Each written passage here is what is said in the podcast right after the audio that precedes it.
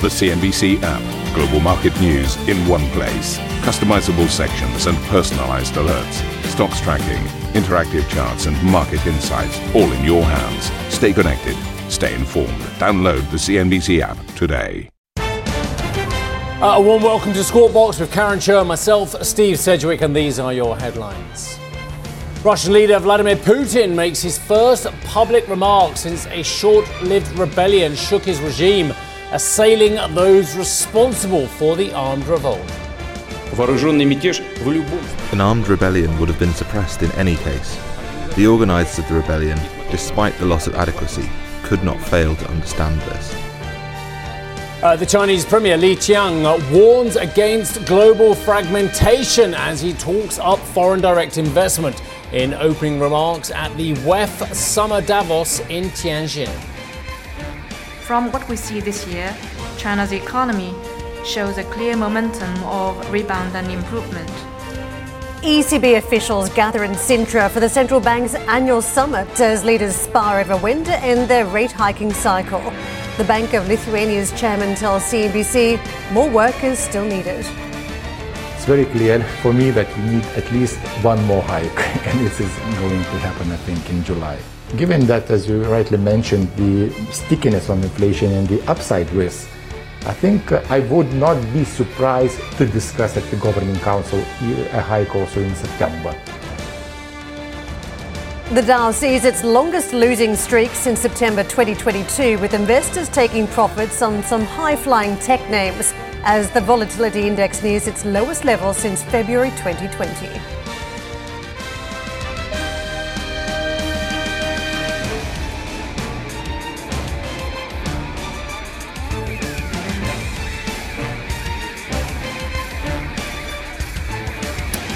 Right, let's just follow on this with this Russian story. Still the biggest in town, uh, despite the fact that, of course, in the end it was forlorn the, with the aspirations, we believe, of Prigozhin. So the Russian President Vladimir Putin has vowed to bring the organisers of an armed rebellion over the weekend to justice. Now, isn't that fascinating, given the fact, of course, that uh, we understood that there was some form of pardon uh, via Belarus for Prigozhin and the rest of the Wagner leaders? Well, in a short televised speech, Putin called the uprising a, quote, criminal activity and a colossal threat organized by Russia's enemies. Uh, Putin added that all necessary measures were taken to protect the country. Putin also said that mercenaries from the Wagner group, which was behind the rebellion, could return to Russia or remain in neighboring Belarus, which helped to broker the deal to calm the situation over the weekend. I thank those soldiers and commanders of the Wagner Group who made the only right decision. They did not go to fratricidal bloodshed, they stopped at the last line.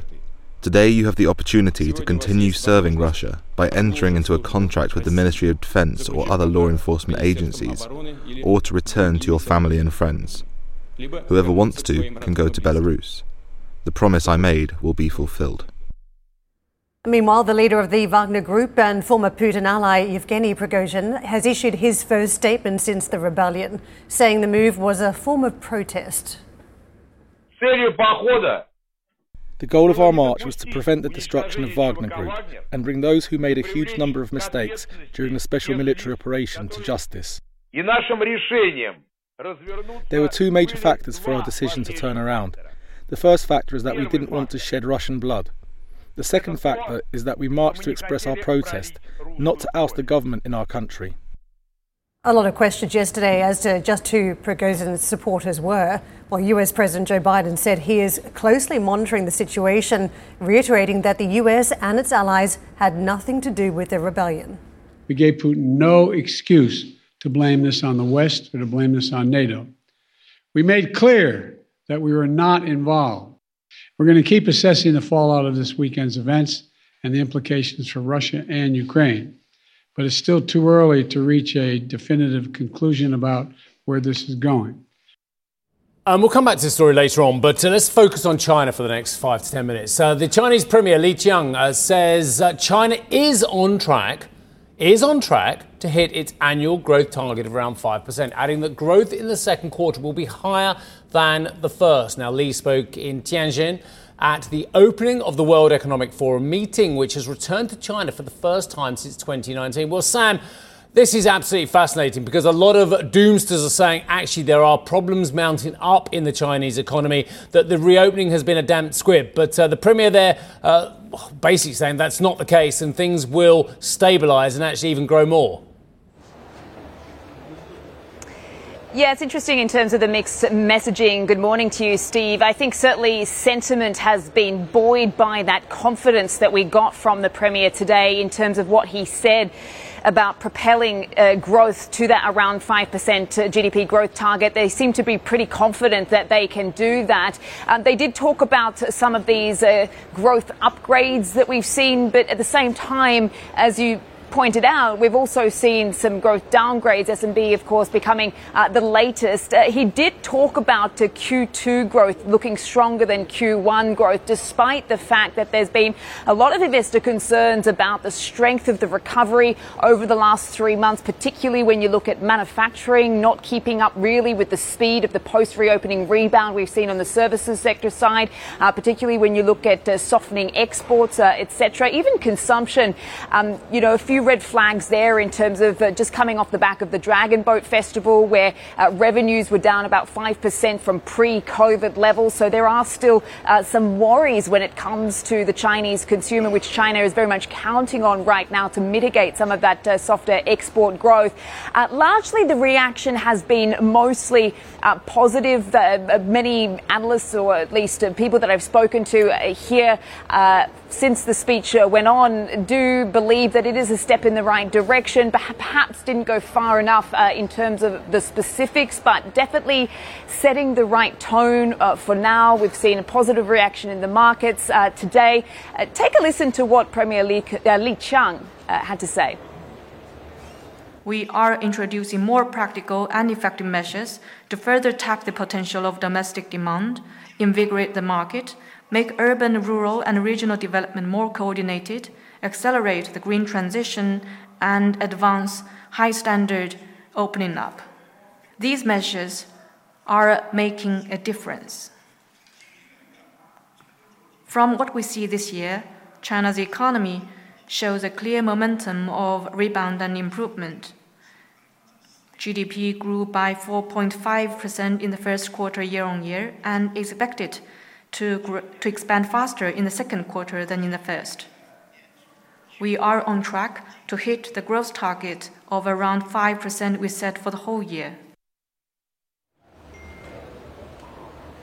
So, as you heard, they're talking about uh, more policy measures in order to stimulate domestic demand. But really, as I mentioned, a lack of specifics in terms of how they intend to get there. There certainly is this view in the market right now that uh, while some of the support measures that we've seen so far and perhaps that they may introduce will go far enough to stabilise growth in the second half, it perhaps won't be enough uh, to certainly address some of the longer term challenges that we are seeing in China, which we continue to talk about with regards to demographics and, of course, course, the problem of youth unemployment uh, now at a record high. So that was certainly the messaging in terms of the domestic economy. I think uh, in terms of uh, the signals they were sending to foreign investors, there was a lot of what we were expecting around uh, collaboration, communication, face to face exchanges, which are important, which of course we took for granted, as uh, Li Qiang said, uh, during the pandemic, but also um, you, the typical sort of language around warnings against unilateralism, protectionism, talking talking about certain countries, uh, specific countries uh, in the West, although not naming any names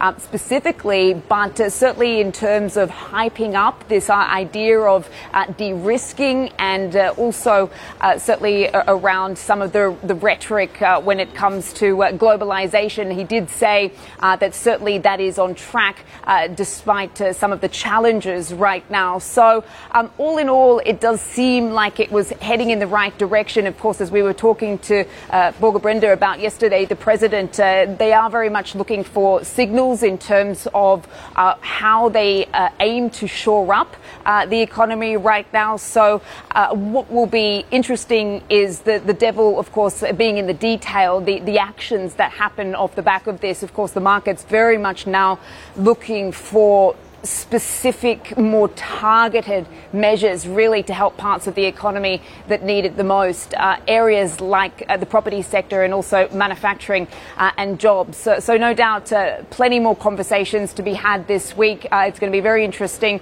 uh, to see what comes out of those, particularly around the role of technology, um, artificial intelligence, also debt. Of course, we do know that this is a, a problem in China, particularly when you look at a local government level, and of course, sustainability and financial stability here as well. But all in all, I think it was a positive message um, to the foreign business uh, community.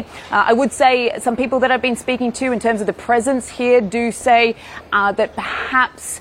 Uh, not as high level executive presence on the ground here, uh, and particularly uh, a lack of US presidents, presidents you could say, uh, particularly given the pilgrimage of uh, CEOs we've seen uh, to China of late. Guys, back to you in London. Sam, thank you very much. Probably no surprise uh, the lack of representation there from the Americans.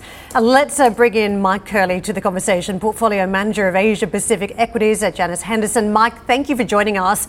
The Chinese are saying they can still hit this 5% target. Analysts are downgrading their expectations. Ratings agencies just joining the party too, now reassessing the growth story for China. How do you view the prospects for the mainland market for the rest of this year? Well, I think the consensus is still somewhere between four and a half and six percent. I think for most economic forecasts, and you're right. The, the, the direction is generally being downgrades rather than upgrades. Um, I think the second half will clearly be key. Um, it's quite interesting to say that the second quarter GDP numbers will be higher than the first, which was kind of what we expected. But I, I, my feeling is is that you know, that momentum continues into the second half with a little bit of tweaking around the edges. I don't think they need a big bang response. Um, just a bit more confidence, a bit more consumer demand. Um, and I think that target is, will be reached fairly easily. Mike, can I bring up the property market? Because this has been a problem for China now for many months. What we've seen now on the currency market, there's been a wide scale depreciation of the yuan, which makes it even more challenging for these property companies to repay offshore debt. To what extent do you think the Chinese are, are going to be micromanaging the currency because of the property sector problem? I don't think they are micromanaging the currency. I think they're they're they're, they're matching the, the currency to a basket um, and if you look at how tight that range is, actually the, against that basket, the currency strengthened of late. It's just against the US dollar, which people tend to look at, that the currency's weakened. And you're absolutely right. That's the currency that matters to the Chinese property sector because that's where their debt's affiliated. But um, I think um, it's pretty obvious the government realizes they've, they've, achieved the target of properties for living in, not for speculation. And property prices have come down. Demand is pretty benign. Um, but my personal view is that some of the savings that have been accumulated and not been spent, which is what people have focused on, is actually maybe actually being held back for property at some point, upgrading, maybe even investment at some point in the future. Um, what we just need is some positive signs, some positive momentum, and a bit more confidence. So, Mike, what? See, I hear what you're saying about five percent achievable they they've got um, personal wealth. It's being held back for investment at some stage. Well, they need a bit of consumer confidence as well. But the other side of the coin is, is as you've put out, people are, are, very concerned about youth unemployment, about local government finances. You and Karen have mentioned uh, the property story as well, exports and imports, lower figures at the moment. There does seem to be a lot of things queuing up, which in any economy would be challenging, let alone one that is coming off the biggest structural change of the last 20, 30 years that the economy has ever seen in its history. Uh, yeah, I, I agree. All, all, those points are very valid. Um, I think what the Chinese are desperately trying to avoid here is the response that probably what the markets want is this big bang response of investment, infrastructure, et cetera, et cetera, which caused so many problems post the GFC. And what we want to see is a gentle, or what they want to see is a gentle recovery over a period of time, something that has legs, something which plays into this structural change. And the whole youth unemployment is clearly a worry. Um, and I think with hindsight, you know, the clampdown on some of the private enterprises, which has probably attracted some of the uh, of the younger workers, it's probably the areas which aren't really growing at this point in time. And that also plays into consumption. Um, because although that cohort doesn't spend as much clearly as the older people, they actually uh, accounted for quite a lot of the growth. So while you have youth unemployment, which is quite high, you are actually stunting your retail sales growth, your consumer growth because of that unemployment. So to change to change that, well, more support for the private sector, etc. Because um, most of these people don't want to work, work for state-owned enterprises, probably understandably. Um, and the edges, you know, just an improvement in those numbers, improved sentiment, improved consumption over time. That, that's that's my view. Fair enough, Mike. I want to know what China is going to be exporting to all of us. And I don't mean about goods and services. I'm talking about inflation or deflation. For, for a large part of your and my career in the city, China has been exporting deflation to the world. What's it going to be exporting next to the world in this new phase of its economy? That's a good question. I mean, if you look at the PPI numbers in China, I mean, they've been negative for some time. So that would suggest that, you know, that they're, they're going to continue, based on that uh, assumption, they can continue to export deflation. Um, however, I think the model for China on exports is now not about low cost manufacturing. It's all about value add manufacturing. So what China will be exporting to us will be higher end products than we've seen in the past. Um, and that could end up being things like cars rather than necessarily the parts for cars. Um, that's the model that China wants to pursue. Um, the question is, is will they be allowed to pursue it in the way they want to? Um, clearly, pol- geopolitics comes into that um, but certainly a higher value added product going forward. Mike, can I ask you about the stimulus? Because uh, many market participants are still talking about this very targeted program by the Chinese. But I know that some of the market watchers are not ruling out some very large package at some point down the track, even if they have questions as to whether that would be the right type of approach this time round.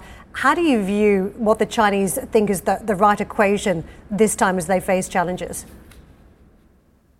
Well, I, I, think if we have a big bang approach to um, to changes within, you know, if, if, something, if we get a big announcement announcing a huge infrastructure package and this, that, and the other, then I think we can basically assume that the Chinese economy is in more trouble than we think, because that's not the road they want to go down. Um, the problems post the GFC with over overcapacity slowed the economy um, for a number of years uh, and put China in a very uncompetitive position. So that that's the last route they want to take. And if we do see something along those lines, my assumption would be that the economy has real structural issues.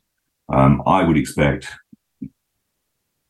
uh, stimulus around the edges, around property, around consumption, possibly tax incentives um, possible, um, ways to maybe m- mobilize some of these excess savings into into more productive areas, whether that's wealth management, consumption, other investment ideas. Um, so those kind of measures uh, incrementally won't have a big impact short term, but medium to long term will be certainly a positive. Uh, Mike, I'm painfully aware we haven't asked you where to put the money. Uh, have you got 30 seconds on your best idea at the moment? Well, I think I think you really want to be in consumer discretionary.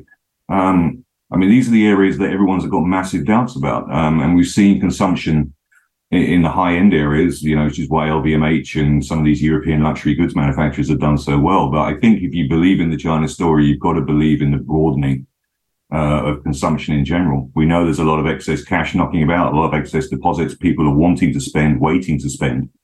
Um, and I think consumer discretionary is the way forward. Super duper. Mike, we'll catch up on another occasion. We always value your ideas. Thanks very much indeed for joining Karen and myself. Mike Kerley, a portfolio manager of Asia Pacific Equities at Janus Henderson.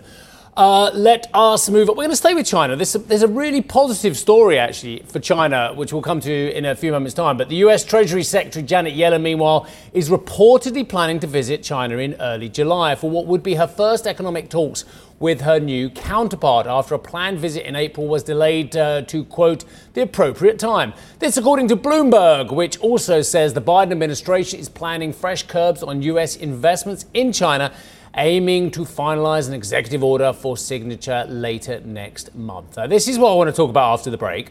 China is stepping up its auto exports. So we've talked about a lot of the gloomy stuff, but listen to this. They are overtaking one of the key players in the world to become the world's leading car seller. Karen and I will spend some time on this after the break.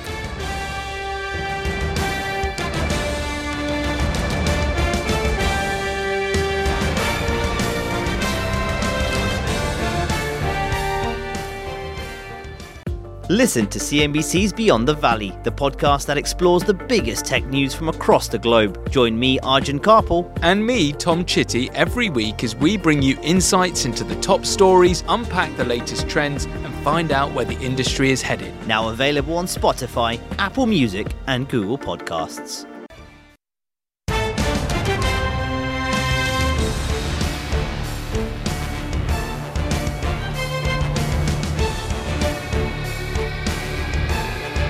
Just wanted to flag, you know, we're all data driven now. We're all data driven. That's what the Fed tells us as well. well personally, I always was. But there's a lot going on this week. So I just want to just say it's a bumper day uh, for the US economic data, with economists expecting an uptick for consumer confidence in June. However, new home sales are expected to notch a decline despite May's three decade high building figure. You've got Case Shiller numbers, durable goods orders. I mentioned the conference board there, new home sales, Richmond manufacturing, Dallas Fed services. So it is a bumper week of data uh, and a bumper day ahead as well. Interesting backdrop on the markets, Karen. Hard to tell whether the moves yesterday would have been as extreme if we were just dealing with the wash up again from the monetary policy hawks last week, or, or whether this would have still been a market that responded to that news flow without the geopolitics on top. And I think a lot of Americans concerned about what played out on the ground in Russia over the weekend, the mutiny that we witnessed, and the wash up for the Wagner Group. And markets, as a result, just taking stock. It did come out of some of the, the hotter areas of the market, namely tech names. Those mega cap stocks under pressure, and you can see the outsized uh, performance to the downside for the Nasdaq, down 1.1% versus just a slight decline for the Dow. But what we're talking about, string of red ink here, five negative sessions in a row for the S&P and for the Nasdaq, six straight declines for the Dow. So it is that uh, course, the direction of trade that we're witnessing for a lot of investors. But no doubt, uh, many also concerned about where the rate story goes to from here. Given the warnings last week that we skipped, we hopped uh, from the central bank, but we're not done when it comes to those interest rate hikes. The VIX, the fear gauge, a little bit of action. We spiked five percent, uh, so the biggest movement in two weeks, and you can see we're at the slightly elevated perch of 14.25, uh, tongue in cheek there, given that we've been around the 13, uh, 13 level. So it does suggest that there's been a lot of comfort really around this fear gauge, but it just uh, moved a little bit yesterday as a result of those effects that we saw from Russia and the macroeconomic story. I want to take you to Treasuries as we take stock of where we're going to on rates. We have slipped off some of the higher levels, but we're 4.69 morning session, uh, the uh, longer end of the curve uh, on the 10 year, where we, of course we're still inverted, and that is uh, still sending large recessionary signals to some quarters of the market. As you can see, we're at 3.73 on that 10 year. To uh, the commodities complex, to WTI and uh, to gold. It was a trade really for both yesterday. Concerns around the supply of oil from Russia, what that could mean for the world economy. We did see a pickup in both of these trades. Brent uh, 74.69, so still marching higher, and we're just shy of the 70 mark on WTI. In terms of gold, as we talk about safe haven trades in times of geopolitics, there's also been a bit in the market too for bullion 1928, really holding the line at this level. To the Asian markets, a lot of action to recap on. Japanese stocks have been traveling lower, about half of a percent in the red, so taking those cues from Wall Street. But uh, a lot around the Chinese markets as we've had this language from the uh, authorities there while the summer Davos continues that they can actually achieve their annual growth rate. Markets watching that closely closely, and you can see the Shanghai Composite now managing to stage a bounce 1% in the green, taking with it Hong Kong stocks up 1.6%, and Australia, the market there, also leaning into this rally out of China today. But uh, movement on the uh, yuan rate, we've seen the uh, midpoint, the fixing here at the weakest level since the 10th of November 2022. So effectively, the PBOC pushing back slightly against some of this depreciation. You've had uh, some of the, the uh, banks stepping into to uh, try and uh, support the actions by the central bank. And so we've seen that firmness just crop up and has knocked dollar off its perch, 7.21, where we're travelling this morning. Dollar slipping by about a third of a percent. In contrast, uh, we've got uh, elsewhere dollar also on the back foot. And this uh, rate, we've got 143.47 on dollar yen versus sterling euro also managing to climb this morning, roughly two tenths of a percent, Steve. So before that move, the, dollar, the renminbi at a seven-month low versus the dollar, and look, there is no doubt about it. There is a negative um, narrative about China at the moment uh, and about why the recovery hasn't happened as people would have hoped it would. But th- there is certainly areas where you've got to take note where the Chinese are making enormous strides. For instance, China has overtaken Japan to become the world's leading auto exporter. Think about that. You know, you think about your GMs, your Volkswagens, your uh, Toyotas, the three big manufacturers. Now the Chinese have become the world's leading auto exporter, shipping more than 1 million vehicles in the first quarter. Now, they're not only Chinese brands, I'm sure. I'm sure they're international brands as well. But this data, uh, new research from AlixPartners, uh, shows China has benefited from other nations' decisions to cut trade ties with Russia. For instance, China sold more than 110,000 vehicles to Russia in the first quarter. That's around the same amount it sold in the whole of 2022. Um, so just just a, a, couple of bullets from this Alex copy, and I, I wish I brought my glasses over because it's tiny as well. Um, but um, AlixPartner is basically just talking about the uh, transaction declines in other parts of the world compared with China, and they're just growing. We've already talked about with an analyst earlier the, the, the Polestars of this world, the BYDs of this world as well.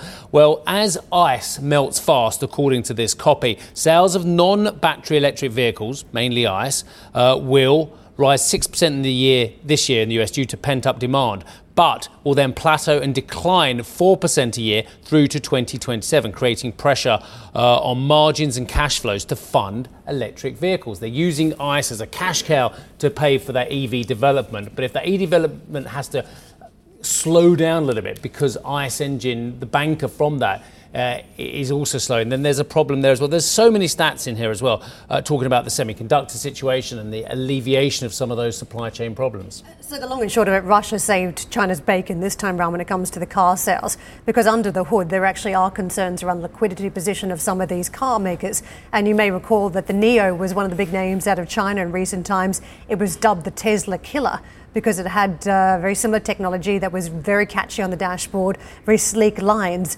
But even this particular car maker is struggling. Uh, we saw uh, what the, the, Saudi Arabia, uh, rather the Abu Dhabi government, uh, will invest 740 million in NIO. That decision coming late last week, uh, effectively stepping into pour cash into this car maker to try and support it. You've also seen the company effectively slash prices. That's been a real feature. A lot of the car makers have had to lower costs to try and get that entry point down. They've cut back on investment as well. Which, to your point, what does it mean about the pace of expansion from here? That investment has already been taken lower by some of the EV makers, but they've also had to commit to stepping up cash and then you think about uh, that commitment at a time when we've got liquidity problems, the credit story has changed globally. That car makers at this point that should be cutting back and trying to preserve cash now saying we're going to have to spend more because of the dynamics that you're seeing in the industry. So I think NIO, in some ways, despite this very strong story you're seeing more broadly that uh, cars were sold to Russia, NIO, one of the standout stars in the space, is warning effectively that it's challenging times for some of these startups. Yeah, and guess what? Um, with Tesla cutting prices, their margins are cut, albeit they're still industry setting standards compared with